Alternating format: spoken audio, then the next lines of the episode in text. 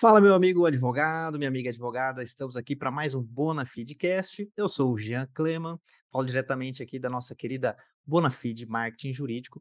E é curioso, né, como que existem vários conceitos e às vezes até preconceitos no meio jurídico. Pegam muito no pé do advogado trabalhista, né, dizendo que é, se veste mal, né, ou que direito tributário dá uma boa grana, mas é complicadíssimo. E é sobre isso que a gente vai falar hoje. Não sobre a roupa do colega trabalhista, mas sobre esse mito de atuar no direito tributário. É muito complicado mesmo? É muito difícil conseguir clientes? É muita lei? É muito cálculo? Será mesmo? Então, para bater esse papo conosco, convidamos a professora Letícia Vogue, advogada e militante na área do direito tributário há mais de 20 anos, então tem muita experiência para compartilhar conosco aqui. Também é mentora de advogados tributarista e ensina e descomplica o direito tributário. Então fique à vontade para cumprimentar doutora Letícia, os nossos ouvintes e também se apresentar e aí a gente já começa esse nosso bate-papo.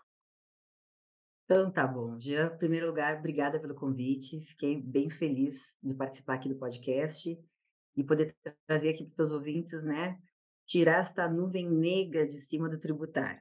E como você mencionou, eu nesses meus mais de 20 anos da área tributária, posso garantir para quem está nos ouvindo aqui que realmente é uma área apaixonante. Depois deles ouvirem esse podcast aqui, eu tenho certeza que nunca mais eles vão achar que o direito tributário é difícil e com certeza quem estava em dúvida, quem estava querendo começar a atuar na advocacia tributária, vai ser um bom caminho.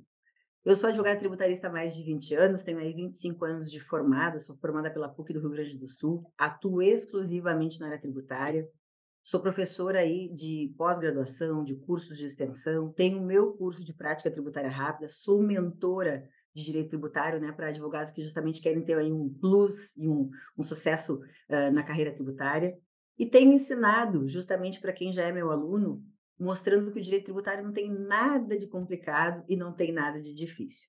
Na verdade, o que, que acontece?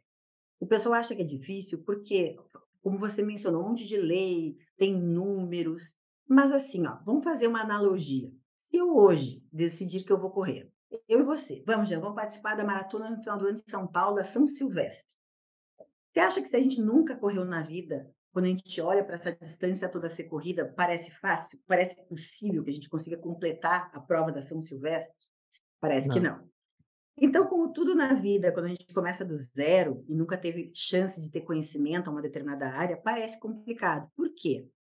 Quando a gente olha para outra área do direito, ela parece uma área mais do dia a dia da, da, da população e do próprio advogado. Um exemplo: direito de família. Quem nunca se divorciou, separação, guarda de filhos, quem nunca entrou com uma ação contra um banco para pedir uma revisional, ou quem teve um inventário, isso é muito mais do nosso dia a dia. Então, as pessoas têm a sensação que essas outras áreas do direito, mesmo a trabalhista, como você falou, né? quem nunca entrou com uma reclamatória trabalhista, quem Sim. nunca teve uma empresa que teve um empregado demandando, o que, que acontece?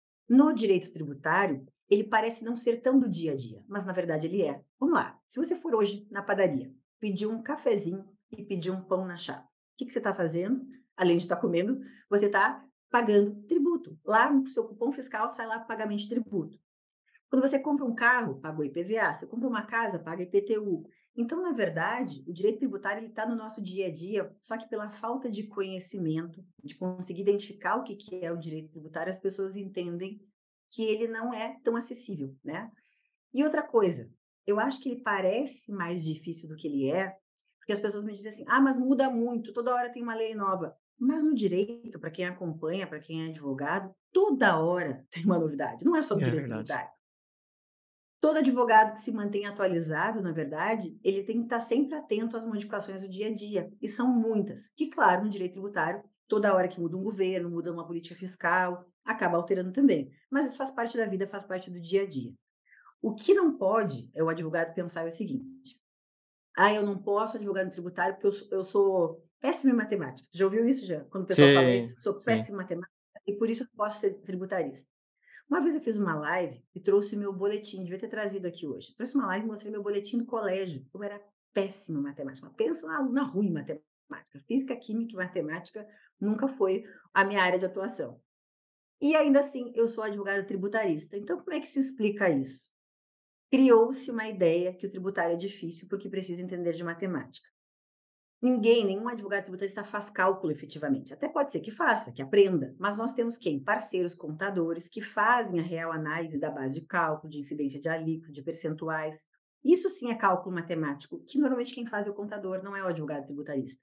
Sim. Mas eu posso aprender, eu posso entender o que está acontecendo, sim. E foi isso que me aconteceu durante esses últimos 25 anos de profissão, onde eu, apesar de ser muito ruim em matemática, eu me aprofundei, eu fui estudar contabilidade, eu, eh, hoje eu aplico regra de três, que advogado não sabe fazer nem regra de três, a gente faz regra de três para poder fazer algumas apurações.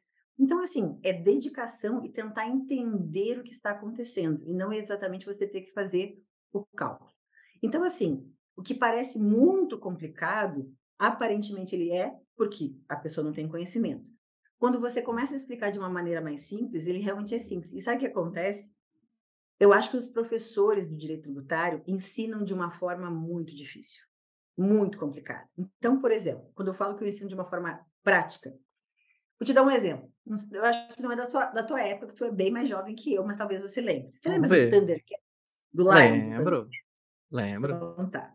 Quando eu vou ensinar no direito tributário o que, que é fato gerador, o que, que é fato gerador? Quando nasce o tributo, como é que nasce a obrigação de uma criatura pagar o tributo? Seja uma pessoa física ou uma pessoa jurídica eu trabalho na minha aula com a imagem do Lion, com aquela espada, com o olho de Tandera. Lembra aquele olho de Tandera? Sim. Aquela imagem do Lion com o olho de Tandera, eu consigo fazer uma analogia ao nascimento do tributo. E há quem me diga assim, mas isso aí é coisa para criança. Não importa. Importa que todo mundo entenda. E eu ensino assim, desde a pós-graduação até o curso de prática. Por quê? Se eu trouxer exemplos, quer ver um outro exemplo? É, prescrição e decadência. Advogado não entende o que é prescrição e decadência. Quem dirá no direito tributário? Daí os meus alunos vão ser meus alunos e chegam e dizem assim, professor, aprendi isso na pós-graduação, não entendi nada. Daí eu vou ensinar. Daí eu pego o M do McDonald's e falo a primeira perninha decadência, a segunda perninha prescrição e faço toda uma história em volta do M do McDonald's. Sim. Sim. Com aquela analogia que se faz com criança, transforma aquele conteúdo que aparentemente é difícil de uma forma muito simples, muito Sim. prática. E daí o que, que o advogado começa a se dar conta quando ele começa a entender que o direito tributário não é essa complicação toda, que basta ele passar a ter a base dos conceitos né, teóricos iniciais e depois ele começa a aprender na prática. Por quê? Muitos alunos já me perguntam assim, professor, que livro que eu pego para começar a estudar direito tributário? Eu falo, nenhum. Não é assim que a coisa começa. Ninguém pega um livro e decora. Coisa mais chata do mundo pegar é decorar um conceito. Eu sou professora, estou dizendo isso. Então, o que, que a gente faz? Como é que eu estudo tributário para o pessoal? Eu pego casos práticos, casos meus do escritório, que demonstram que, que aquela empresa, aquela pessoa física teve este caso. Cobrança de um IPTU indevido. Quanto isso acontece? Todo dia. As prefeituras mandam IPTU cobrança aos montes indevidamente. Então, a gente trabalha em cima daquele caso de IPTU para entender o que, que é o IPTU, quando é que pode cobrar, o que, que o contribuinte pode fazer. Ou seja, eu acabo ensinando de uma forma inversa ao contrário desse modo que transformou o direito tributário num grande monstro, mas na verdade não é.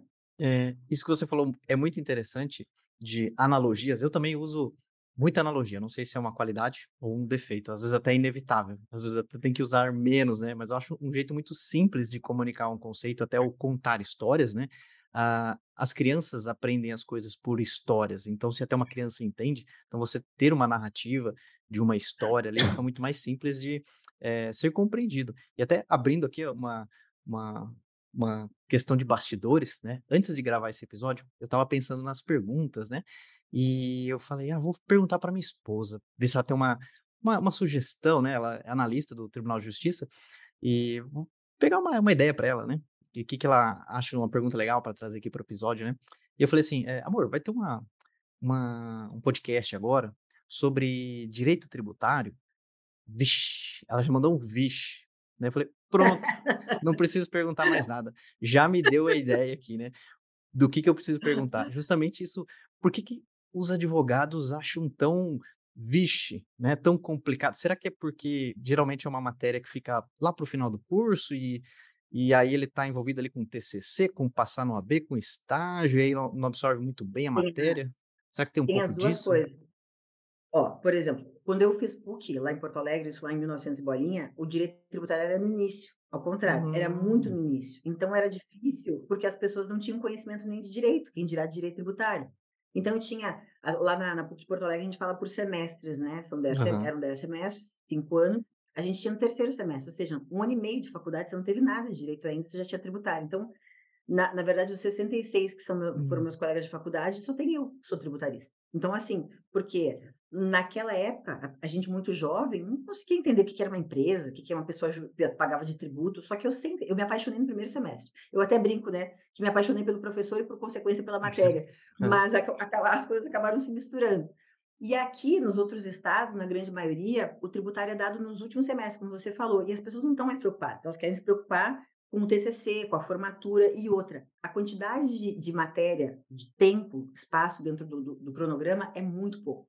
Normalmente são dois semestres no máximo. Então, assim, é um mundo muito vasto que você tem que ensinar em dois semestres. Assim, então, é muito pouco. E outra, eu acho que falta a metodologia de você trazer para dentro de uma sala de aula de graduação, mostrar para aquele aluno que o que, é uma empresa, o que ela faz. Se eu tenho uma empresa, ah, ela vende xícaras, tá bom, isso é comércio. Comércio incide o quê? ICMS. O que, é ICMS? Uhum. Ah, meu pai tem uma empresa que vende xícara. Ele começa a se interessar pelo aquilo, por aquilo ali, porque dentro da família tem uma empresa. Daí começa a Sim. entender que aquilo ali tem uma aplicação prática. Então, se todo mundo olhasse para o tributário com aplicação prática, quer ver um exemplo?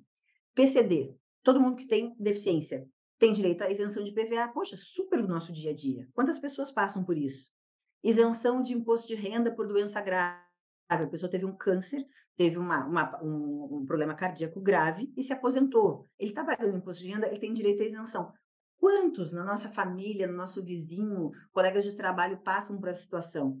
Então, assim, no momento que você começa a ter acesso a questões práticas do direito tributário, você começa a perceber que ele é muito mais fácil e muito mais usual. E talvez não surtisse esse, ixi, né, como é. a esposa falou?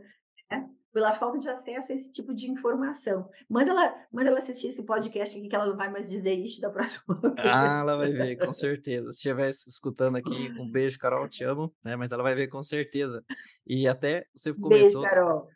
Isso aí. Você comentou aí sobre é, mitos e verdades, né? Ah, tem que ser bom de cálculo. Fala, não, é, bom, é legal que você saiba, mas existem parceiros, existem pessoas específicas que podem participar junto ali da, da, da causa, da, da ação, do projeto ali, fazendo essa demanda específica, né? Até questão de, ah, mas é atualização de leis, mas, poxa, não, não existe, fiz a graduação e nunca mais estudo, né? O estudar é, é, é interminável, né? Para todas as profissões, né? Com, aqui do nosso lado, com marketing, com tecnologia, imagina, a gente não todo dia está atualizado sobre as novidades, né? É, é impossível, né? Mas ainda Eu tem acho mais. que a tua área mais mitos, atualiza né? mais rápido que a minha. A tua, eh, Não duvido. pensar em, em questões de difícil, eu acho que marketing, o que você faz é muito mais difícil, porque só o Instagram, quantas vezes ele troca, agora o bom é Reels, agora o bom é, é, é postagem, agora os, o algoritmo, assim, toda hora muda. E é Exato. como você disse, todas as áreas têm que se atualizar. E assim, no direito, qualquer área tem lei nova, tem atualização nova, né?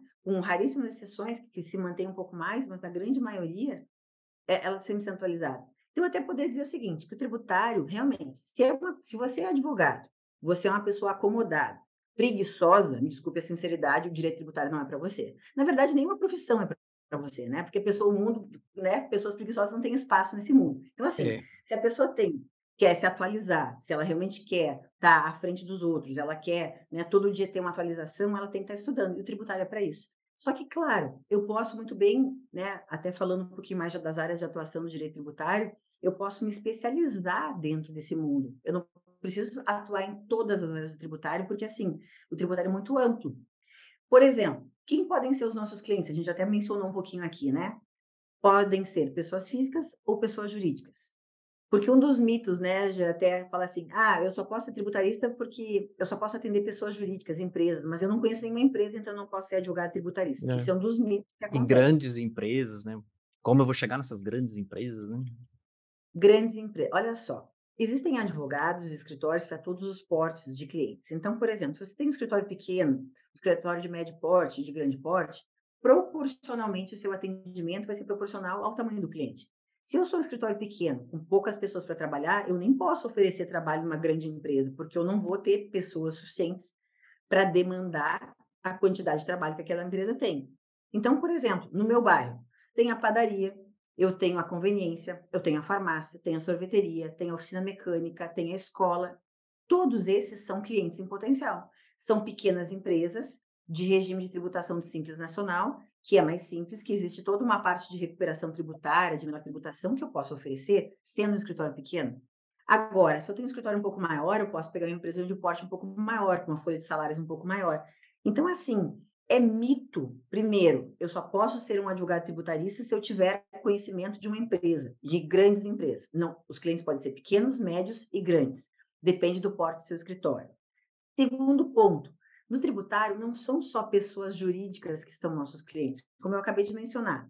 Uma pessoa física, já, se você tem na sua família uma pessoa que está precisando de atendimento, quer ver um exemplo muito comum? Já agora ganhou uma grana enorme com a agência, tá? Comprou, foi trocar de apartamento. Ele e a Carol compraram um baita de um apartamento lá na melhor área da cidade. Ele vai ter que pagar o quê? ITBI, Imposto de Transmissão e Interviews. Sim. O que, que tem acontecido diariamente, quase em todas as localidades? É um imposto municipal. A prefeitura tem cobrado um valor muito maior do que realmente deveria.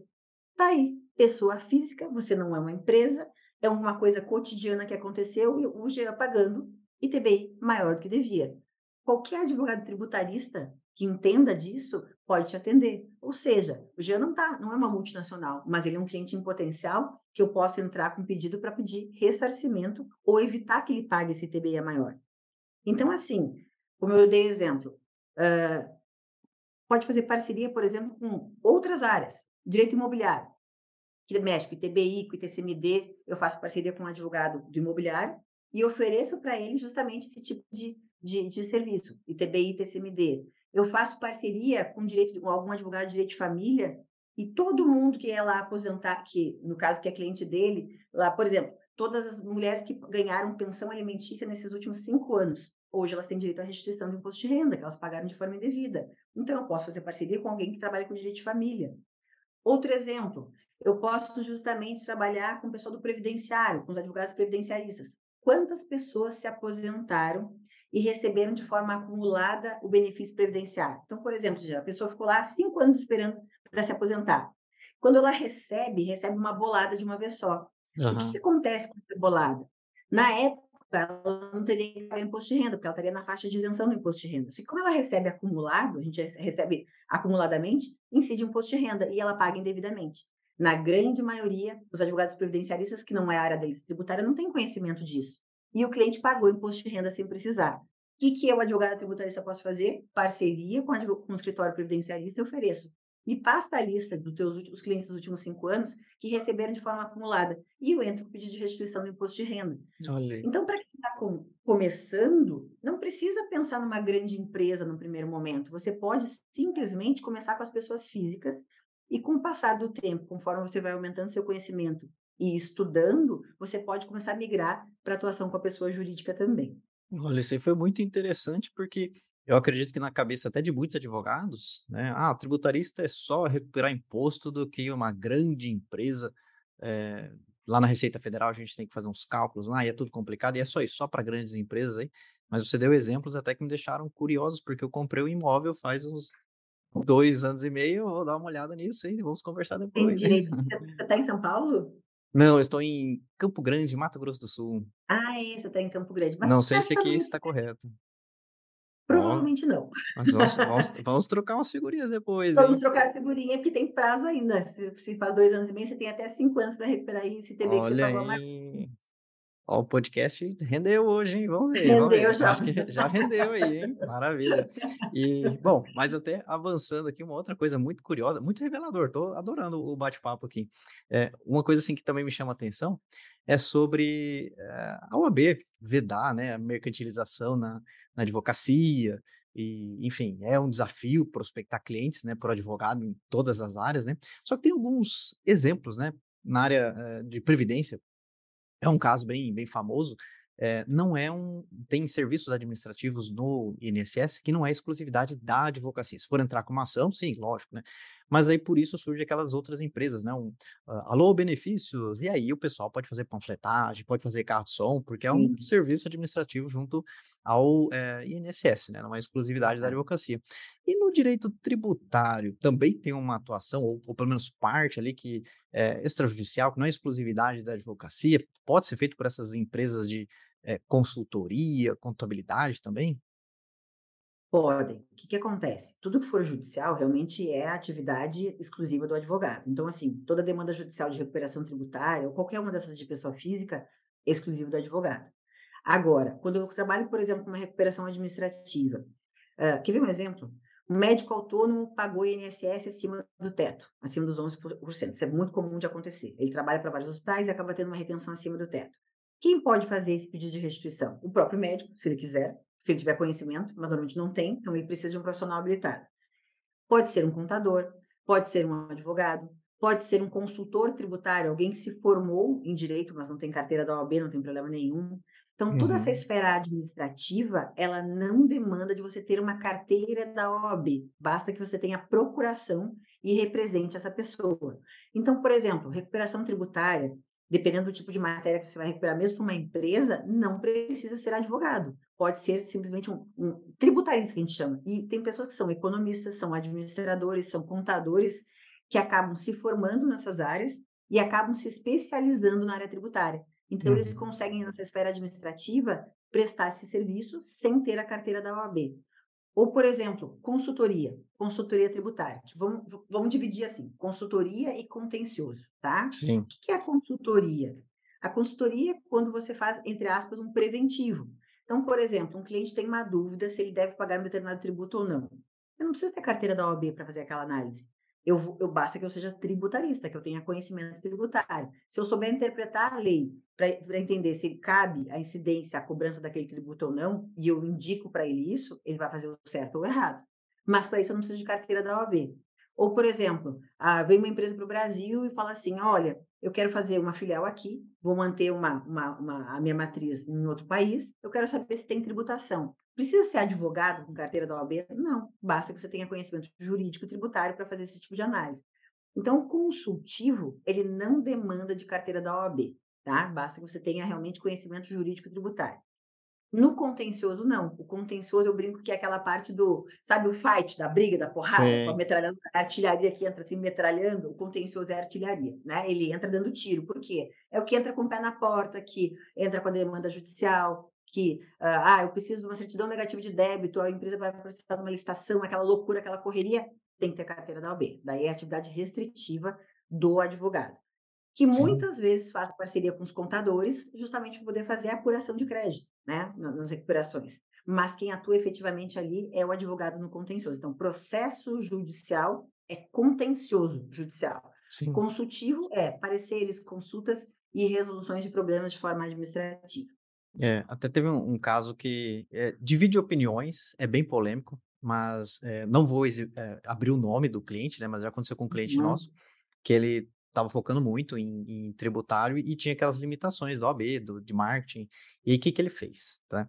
Ele criou uhum, uma outra empresa de consultoria e uhum. aí sim ele conseguia montar um time ali de prospecção ativa, que ligava mesmo nas empresas, Tá. né, falando: "Ó, a Uhum. gente está atendendo empresas da sua região, do seu segmento, a gente está conseguindo recuperar alguns tributos, você está pagando imposto a mais, a gente pode fazer uma análise e tal. Então, aquela coisa comercial, né, bem agressiva, Uhum, só que uhum. não pelo escritório, né? Se viesse a, a, a ter uma, uma ação, aí ele falava, ah, a gente tem um escritório que a gente recomenda, que aí a pessoa vira a cadeira, né?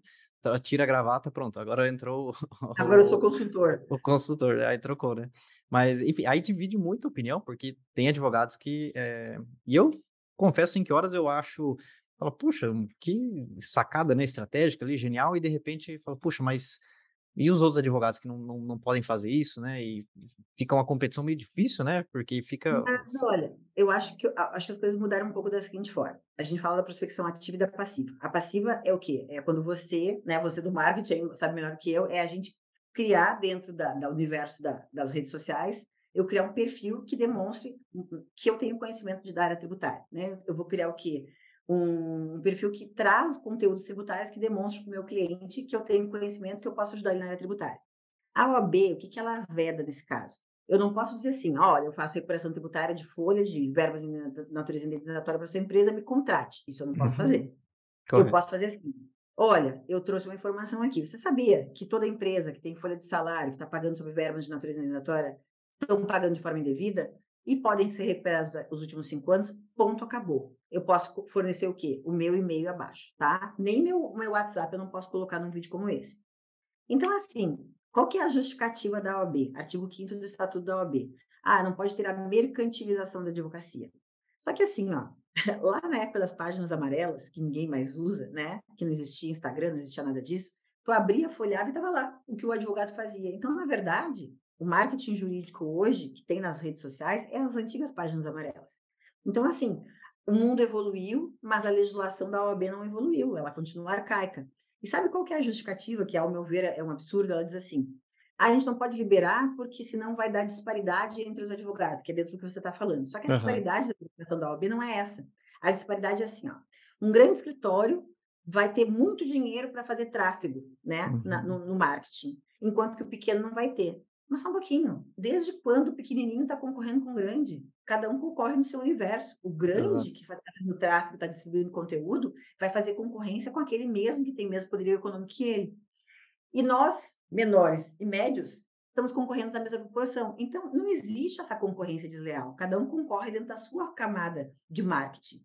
E mais, aí vem a hipocrisia. Aí, aí eu vou te dizer. Os grandes escritórios são renomados, sabe o que eles fazem? Final de ano, antes de pandemia, festas e convidam todos os gerentes jurídicos de banco, claro. das grandes empresas. É uma grande festa, presentes. Isso aí, ninguém fala nada. Mas isso aí não é uma prospecção também? Ele não está che... Isso não é o poderio econômico que está interferindo? Claro. Sim, mas isso aí a OAB não fala. Então, assim, é, é hipócrita essa, essa regra. Claro que a gente não pode bagunçar o negócio, não pode, tipo, os Estados Unidos lá é, tem outdoor de advogado, Sim. né? A gente tem que cuidar para não banalizar isso. Mas então, assim, o marketing jurídico da prospecção tem que ser o quê? Tem que ser conteúdo informativo, sem venda, né? Ainda que eu diga o seguinte: a gente não pode romantizar a advocacia. O que é romantizar? Eu achar que eu vou botar uma placa na frente do meu escritório, que vou fazer um escritório bonito, que vão bater na minha porta. Isso não existe mais através do marketing, sim, jurídico, que é permitido pela OAB, você consegue fazer prospecção de clientes e trazer e converter esses clientes para você. Então, assim, na passiva, eu entendo que dá para fazer sem problema nenhum, trazendo conteúdo relevante, que não seja assim, me contrate. Uhum. Traz o conteúdo, traz, traz o perfil e, o, e a pessoa se interessar pelo assunto, ela vai te mandar um direct e vai conversar com você. Em relação ao conteúdo que você falou, do cara que faz a consultoria, isso realmente acontece. Existe um código, chama CNAE, né? Código Nacional Econômico, quando você monta uma empresa, essa empresa, ela diz o que, que você pode fazer. Essa consultoria que você está mencionando é uma consultoria jurídica, só que ela tem uma restrição. Ele não pode ter processo judicial. Então, o que, que acontece? Ele vai ter que fazer todo um trabalho duplo. Ele vai ter que fazer Sim. a consultoria por aqui e o processo ele vai ter que entrar lá pelo escritório dele, pela, onde ele tem a OAB. Então, assim, é um manejo que existe? É. É sabido? É. Agora, se a gente for entrar na questão da ilegalidade, da imoralidade, daí eu acho que fica, é, é, vai, vai de cada um, né? Polêmica. Ou né? seja, é, o mundo não é rosa, o mundo é azul, o mundo é verdadeiro. É essa é a realidade que a gente tem, e não adianta ficar se queixando e, e, e, e criticando. Se eles acharam essa forma, eles devem saber o que estão fazendo, né? Se deu certo, a gente tem que tentar seguir as regras, mas a gente não pode também. Minha mãe que fala, dourar a pílula, né? A gente tem que saber que o mundo real não é bem assim que funcionam as coisas. Sim. E o que você falou é muito interessante aqui, até me deu ideia para outros episódios, né, de tão vasto que é esse tema. Mas duas coisas que me chamam a atenção. O pessoal fala muito do, do marketing jurídico, né, que ah, o escritório grande vai acabar com o pequeno, né? Só que o escritório grande, que está atrás de empresas multinacionais, a multinacional, ela não vai no Google assim e fala assim, empresa tributarista, é, advocacia tributarista em São Paulo. Ah, não, não é por ali. Não é buscando no Google. Claro que não. Não é, né? É. Então, assim, é. É, é, é. outros canais, né? Então, tipos de clientes, tipos de escritório. Então, assim, não confundam as coisas, né? E uma novidade também, a OAB tem avançado nessa questão do marketing, mas uma coisa que é muito interessante, e é uma dúvida de muitos advogados, né? Sempre só podia isso, divulgar o e-mail no, no divulgar o seu e-mail, né? E uhum. agora, no, tem um, um, novo provimento, né? O 205-2021, que ele veio uhum. com uma adição, que é assim, equipara seu e-mail né, às outras informações de contato, telefone, é, site, rede social, só que aí que está um, um, grande erro dos advogados.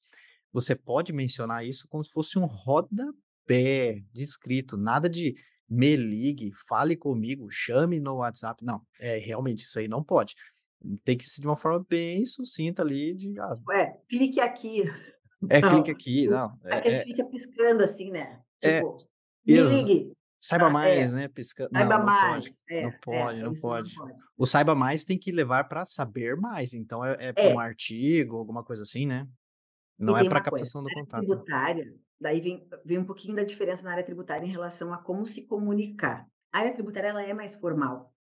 Por exemplo, daí vem não fazendo críticas, daí cada um sabe como como atuar na sua área. Por exemplo, se eu tributarista for fazer um vídeo do TikTok dançando tu, tu, tu, tu, não orna muito. Por quê? Quando você olha para um advogado tributarista que vai mexer com dinheiro, com recuperação, a a parte do marketing, ela é mais formal. Você até pode, assim, ó, você pode saber fazer um canvas, um título chamativo para que para se comunicar com quem você quer trabalhar como cliente. Mas tem algumas coisas que não ornam, sabe? Então, assim, eh, é diferente. Eh, você falou do previdenciário, teve um caso, não lembro nem o nome do escritório, não ia mencionar, mas eu não lembro. Teve, o cara fez um vídeo de Natal, tipo, um jingle, apresentando o escritório inteiro. Isso a OAB veda, não pode fazer esse tipo de coisa. Todo mundo com camiseta do escritório, não pode. Só que assim, o pessoal do previdenciário é um pouco mais informal. O tributarista não. O tributarista ele tem que passar o quê? Se você é empresário, você vai trabalhar com, com um advogado, você vai trabalhar com ele lá uma formalidade. Você espera um advogado mais formal. Até você estava brincando da roupa, do trabalhista e tal. É uma, é uma área mais formal, até para se apresentar como advogado tributarista, né? Então, por exemplo, assim, ah, tanto na internet, na mídia, quanto pessoalmente. Então, eu acho que isso, a gente, quando começa a atuar na área tributária, tem que se identificar lá no nosso perfil, tem que estar lá advogado tributarista, fazer um resuminho do que que realmente faz, e o conteúdo tem que ser mais formal. Não coloca foto de biquíni lá, você tomando uma cerveja, que não vai pegar bem. E, "Ai, Sim. professora é preconceituosa", não sou preconceituosa, tenho 25 anos de experiência quase 50 anos de idade, eu já vi isso acontecer e já vi o resultado que que tem, já vi colegas passarem por isso. Então, assim, a gente da área tributária tem que se comunicar, acredito que nas demais também, mas na tributária mantenha o formalismo na hora de fazer o seu marketing jurídico para poder passar o quê? Que você tem condições de atender aquela empresa com seriedade e trazer de volta para ela o quê? Um dinheiro que ela pagou a maior ou que ela vai deixar de pagar um valor que ela está pagando indevidamente você consegue recuperar os últimos 5 anos. É essa a ideia que a gente tem que passar. Maravilha, uma forma muito criativa, que eu já vi alguns advogados, eh, fazerem, né, o marketing, é com questões do contexto, do dia a dia, né. Vi quando saiu o caso do do sonho de valsa, né, aí todo eu abria o a rede social, só tinha isso, advogado falando sonho de valsa, que era pegar o bombom sonho de valsa e criar alguma curiosidade naqueles 5, 3 primeiros segundos, né.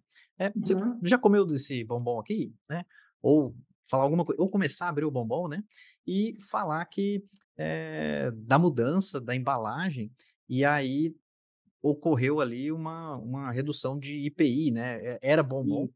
né, era bombom, sonho de valsa, e por mudar Uhum. a forma que ele era embalado ali, ele conseguiu ser classificado como waffle, e aí a alíquota de IPI foi para 0%. Então, 0%. uma Uhum. baita sacada ali de planejamento tributário, né, milhões de economia no no bombom. Então trazer algo do dia a dia, um contexto ali para pessoa falar: "Poxa, será que o meu negócio isso é interessante, hein, será que eu tenho alguma coisa que eu se o sonho de valsa viu isso ali, uma uma possibilidade de economizar ali com uma será que alguém poderia olhar para para o meu caso e me dar uma uma dica tão boa como essa, né?". Então é uma forma de de atuar aí, eh, preventiva, né, Sabe antecipando, que né. é, isso isso é consultoria, essa faz isso aí faz parte do consultivo que a gente tinha falado antes, ou seja, é planejamento tributário, é. Existe uma lei, e essa lei diz o que que tem que incidir. Então, por exemplo, ele tinha a classificação, como você falou, como chocolate. Chocolate tinha 5% de imposto de de de produto industrializado.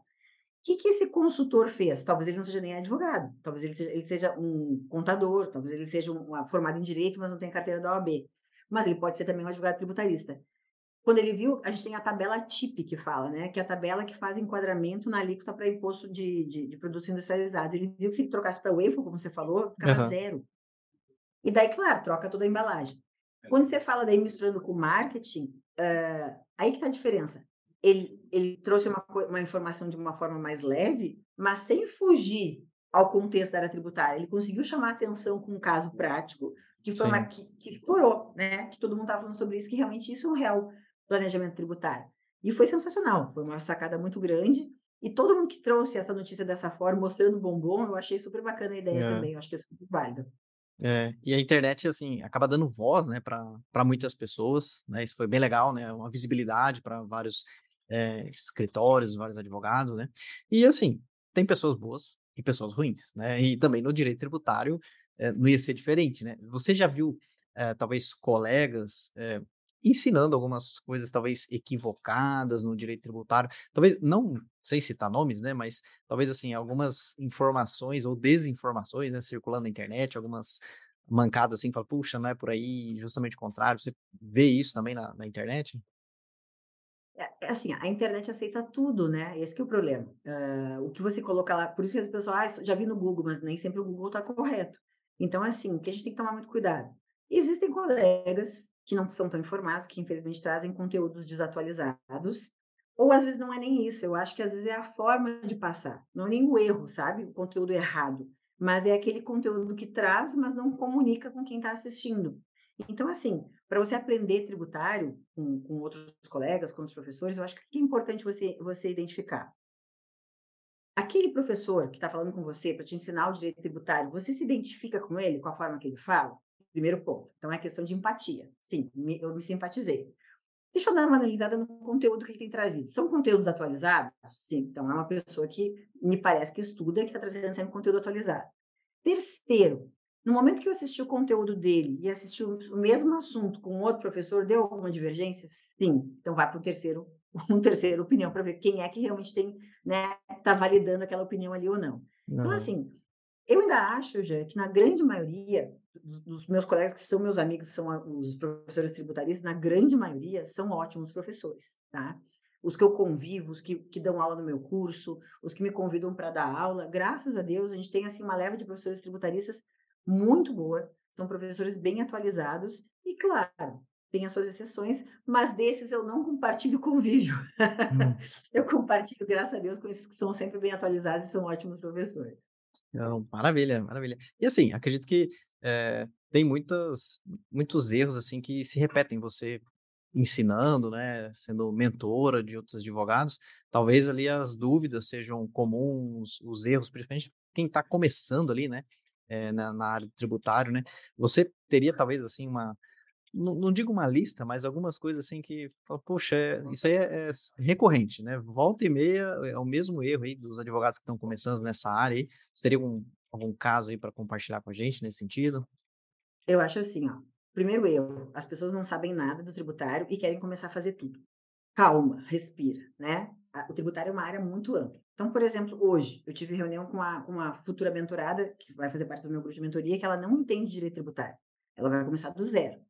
Então, o que que a gente tem que pensar quando chega para mim um aluno que começa do zero tributário? Ela já atua no direito médico, por exemplo. O que Legal. que ela quer? Planejamento tributário médico. Então a gente vai eu vou direcionar ela para ela ter conhecimento tributário dentro do foco dela, que é o planejamento tributário médico. Não adianta no primeiro momento querer saber tudo. Essa semana também mandou uma mensagem uma aluna no Instagram falou assim: "Professora, eu estou querendo retomar o tributário, qual a melhor tese que está rolando no mercado?". Não é assim que as coisas funcionam. Por quê? Primeiro, eu tenho que identificar o que que eu gosto de fazer. Por exemplo, ah, eu não gosto de contencioso, tem pessoas que detestam pro processo. Eu sou uma pessoa que sempre fui de contencioso, eu sou da artilharia, eu faço os 2, mas eu sempre gostei muito de demanda judicial. Então, assim, naturalmente, eu acabo me direcionando para procurar assuntos da área tributária que demandam do judiciário. Agora o advogado chega e diz assim para mim: "Eu detesto processo". Eu vou dizer para ele fazer trabalhar com tese de recuperação tributária, que demanda de processo? Não. Então vamos trabalhar com consultivo? Que que dentro do consultivo você gosta? Você gosta de fazer parecer? Você gosta de escrever? Não. Então, você gosta de fazer revisão fiscal? Daí vai depender o quê? Do conhecimento e do tipo de expertise que ele vem trazendo e o que que ele quer desenvolver. Agora, por exemplo, para começo de conversa, ao invés de pegar um livro de tributário e começar do zero a lei, que é o que eu tinha dito antes, que eu acho que não adianta, existe muito conteúdo hoje na na internet que ajuda o pessoal a direcionar. Por exemplo, meu canal do YouTube, tá? Meu canal do YouTube, que é o mesmo meu nome, professora Letícia Vogt. Hoje acho que tem mais de 180 aulas lá, gratuito, conteúdo gratuito, conteúdos práticos, que se a pessoa quiser maratonar o meu canal no primeiro momento, se ela nunca viu tributário, eu tenho certeza que ela vai sair de lá com um certo direcionamento. Por quê? Tem conteúdo de iniciação ao direito tributário, prática tributária, recuperação tributária, tributação, empreendedorismo jurídico para quem quer começar também a montar um escritório. Então Legal. eu digo assim, quer começar? Primeiro, não tenho dinheiro para montar um escritório. Isso é o menor dos problemas. No, na área tributária, o que acontece muito é que o cliente não vai até seu escritório. Normalmente é você que vai até o cliente. Então, se você está precisando montar uma sala e ter custo fixo com isso e não quer atuar no tributário por conta disso, esqueça. Você pode ter um coworking, você pode atender na sala da OAB, você pode ir até o cliente. Então, esse é o primeiro ponto.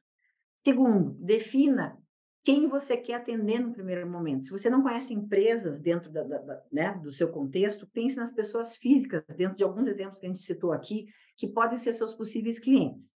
Terceiro, as parcerias são importantíssimas, tanto com contadores, para que eles façam uma parte de matemática, de cálculo, de apuração, e outra, esses contadores são a porta de entrada para que ele indique clientes também para esse advogado. Então, essa parceria, ah, mas eu não quero dividir meus honorários.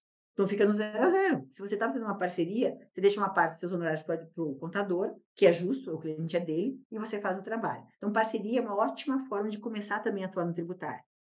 Terceiro, eu quero atuar com pessoas jurídicas, com empresas, mas eu estou começando. Então, comece com empresas de pequeno porte. Comece dentro, dentro do seu bairro. Por exemplo, hoje se fala muito de recuperação de uh, restituição de cigarros, de bebidas. Isso são lugares pequenos. No meu bairro tem uma conveniência, tem uma padaria que vende cigarro, tem uma padaria que vende bebida.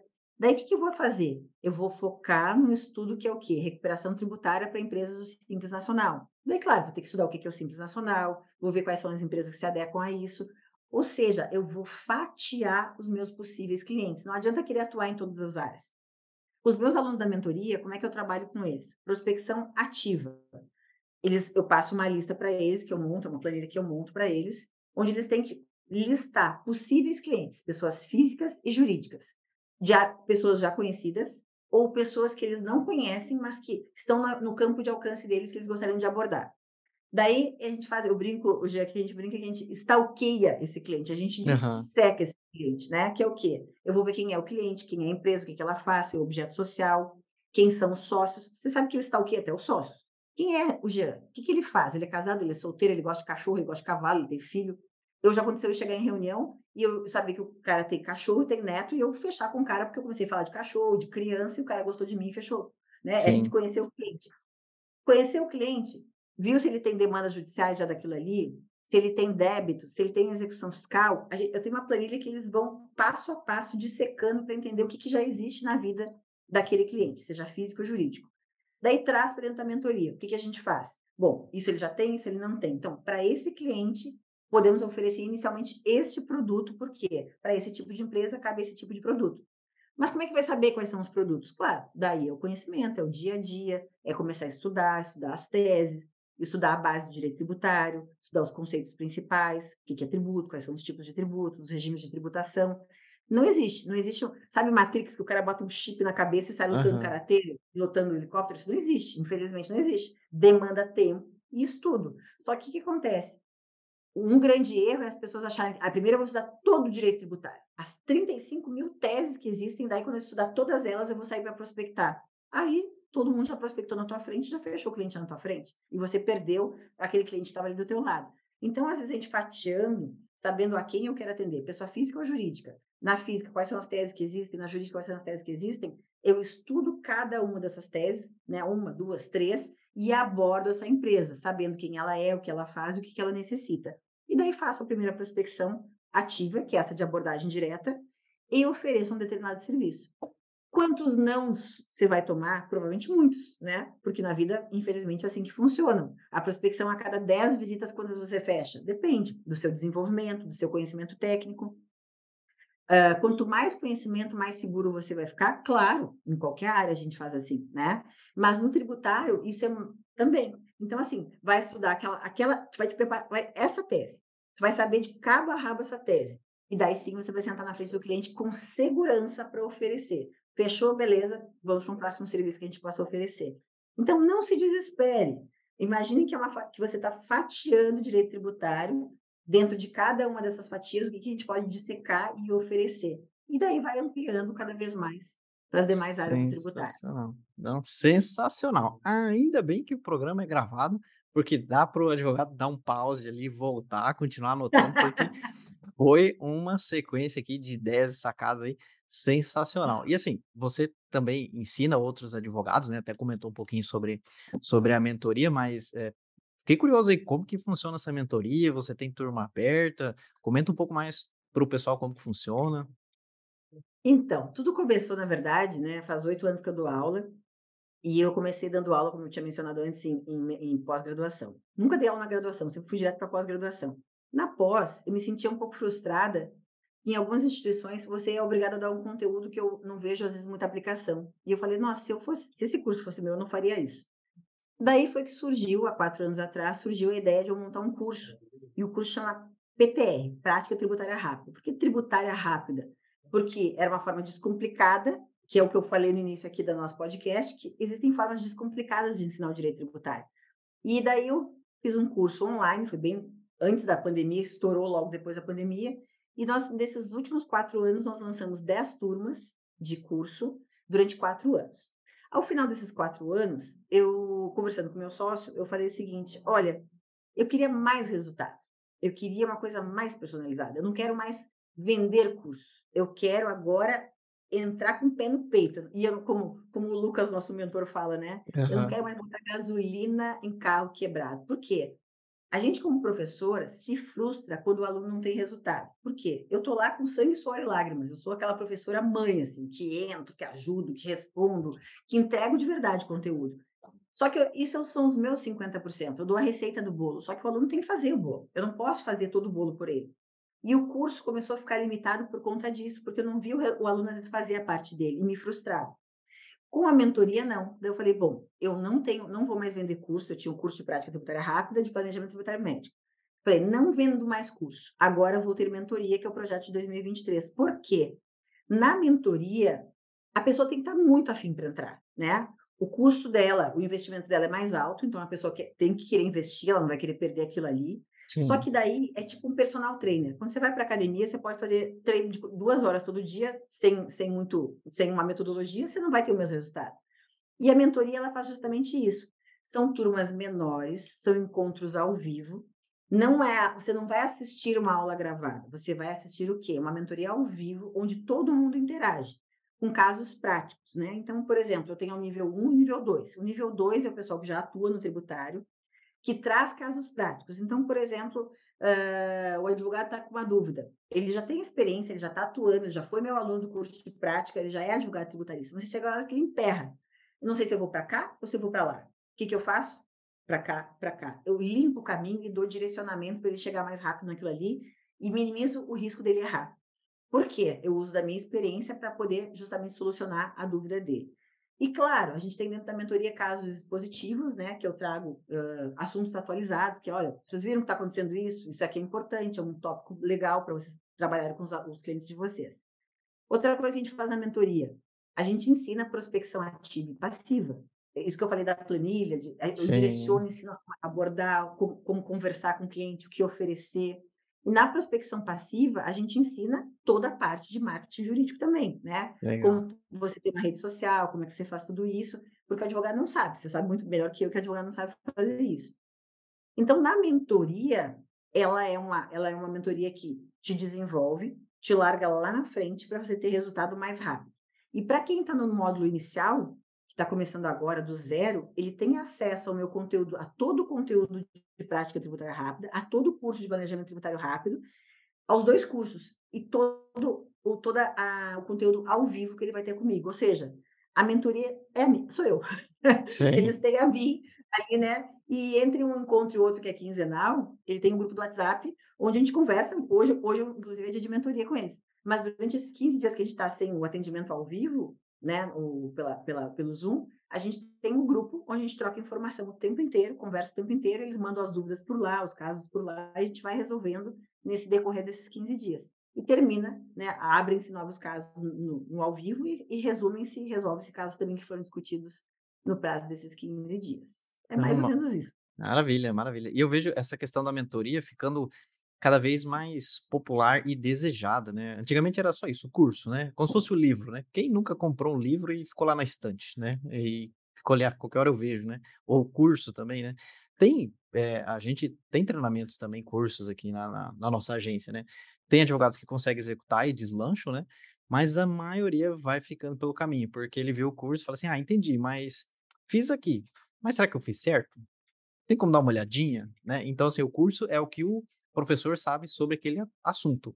E a mentoria Uhum. é o que o professor sabe sobre você, sobre o seu caso. Então, é um um uma uma intervenção muito mais cirúrgica ali, né, que você decola, tem muito mais resultados com com o mentor, né, sem sombra de dúvida, né. Você pega aqueles anos de experiências ali, de erros, acertos, né, e você transfere, né, aí sim, como se fosse plugar a Matrix aqui, né. Ó, transfere toda essa experiência para você, tá aí, ó, de bandeja, o que eu levei 20 anos aqui para entender, para resolver, tá aqui, ó, te respondo em uma frase agora em em 30 segundos, né. Então a mentoria é algo É. sensacional, é. E, bom, deixa É, até na verdade, é eu tenho quase 50, tô com vou fazer 40 eu tenho quase 50 anos, eu tenho 25 de de profissão, então, tipo, são 25 anos de de experiência minha que realmente, que a gente aplica na mentoria, sem dúvida nenhuma, é isso. Metade da minha vida aplicada na mentoria, né, sim. é mais ou menos. É, tá Aham. comprando tempo, né, comprando muito tempo, Compre né, ao se aplicar numa sim. mentoria, né. Então, eu acredito que vai ficar cada dia mais comum, essa busca por menos cursos, menos livros, né, e e mais esse, eh, quem já trilhou esse caminho aí, olha para mim, pega na minha mão, vai junto comigo aqui, né, porque vai economizar muito, mas muito tempo, né. E deixa aí como o pessoal pode te encontrar nas redes sociais, seu seu Instagram. Então, gente, é bem fácil de me achar. O o meu sobrenome parece difícil, mas é bem facinho. Ele é professora, meu Instagram, arroba professora Letícia Vogt, V-O-G-T, né. Até a gente estava falando no no início do do daqui do podcast, eu já em alemão é Vogt, mas ninguém fala Vogt. Você perguntar ali: "Quem é a professora. Letícia Vogt?", ninguém vai saber quem é. Então, é a professora Letícia Vogt, né, que todo mundo me chama. E no canal do YouTube também, é o mesmo, professora Letícia Vogt. Em ambos os canais a gente tem um conteúdo vastíssimo, né, de de de material. Toda segunda-feira a gente tem aula nova no canal do YouTube, que é o professor Letícia Vogt também. E toda quinta-feira, às 13h, no no Instagram, eu faço diálogos fiscais, onde eu trago conteúdos, né, de atualização ou trago convidados para conversar sobre as assuntos também de relevância no direito tributário. Nessa semana, inclusive, vai ter um dos meus mentorados que vai narrar como é que ele começou com a carreira tributária, e ele é super jovem, é um menino super bacana, e ele, assim, o pessoal fala: "Ai, mas eu sou muito novo. Ai, eu sou muito velho". Isso não existe, gente, né. Então, assim, nessa nessa semana de diálogo fiscal, o Gustavo vai mostrar o quanto é fácil e quanto é descomplicado atuar no direito tributário, principalmente sendo meu mentorado. Legal, maravilha. Para facilitar, nós vamos deixar também na descrição desse episódio os links para você conseguir saber mais sobre o trabalho da professora Letícia, né. Adorei o bate-papo, já chegando ao nosso final aqui, eu sempre encerro com uma pergunta que não tem nada a ver com o tema, justamente para quebrar, assim, desconstruir uma Quebrar. pergunta mais mais filosófica, né, e, enfim, estando preparado ou não, aí vai a nossa perguntinha padrão. Se você pudesse voltar no tempo e pudesse enviar uma mensagem lá para Letícia ainda criança, o que você falaria? Vá conhecer o mundo antes que você fique velha, é isso que eu diria. Eu adoro viajar e eu gostaria de ter começado a viajar mais cedo. Eu acho que eu comecei a viajar efetivamente já tinha 25 anos, foi as primeiras viagens que eu fiz. Porque eu acho que viajar é libertador. Ele te traz cultura, te traz conhecimento de de coisas que não estão em livros, né, que você só consegue realmente vivenciar no dia a dia. Então eu diria: viaje mais cedo, viaje mais. Muito bom, muito bom. E o meu conselho para você, nosso ouvinte, é vá conhecer mais a fundo o trabalho da professora Letícia, link e descrição aí no nosso episódio. Obrigadão, doutora Letícia, por participar desse episódio, adorei o bate-papo e Ah, eu agradeço adorei também. maravilha, foi show de bola aí. E agradeço também você, nosso querido ouvinte, sempre presente aqui, nos acompanhe aí até os próximos episódios. Grande abraço, valeu! Obrigada, gente. Beijo. E esse conteúdo foi legal para você? Então seja legal com o conteúdo, dê um joinha, marque como gostei, faz um comentário, envia para um colega, assim você ajuda que esse conteúdo chegue a mais pessoas e aí nós conseguimos criar cada vez mais e melhores conteúdos para você. Eu conto com a sua ajuda, combinado? Um grande abraço e até o próximo episódio.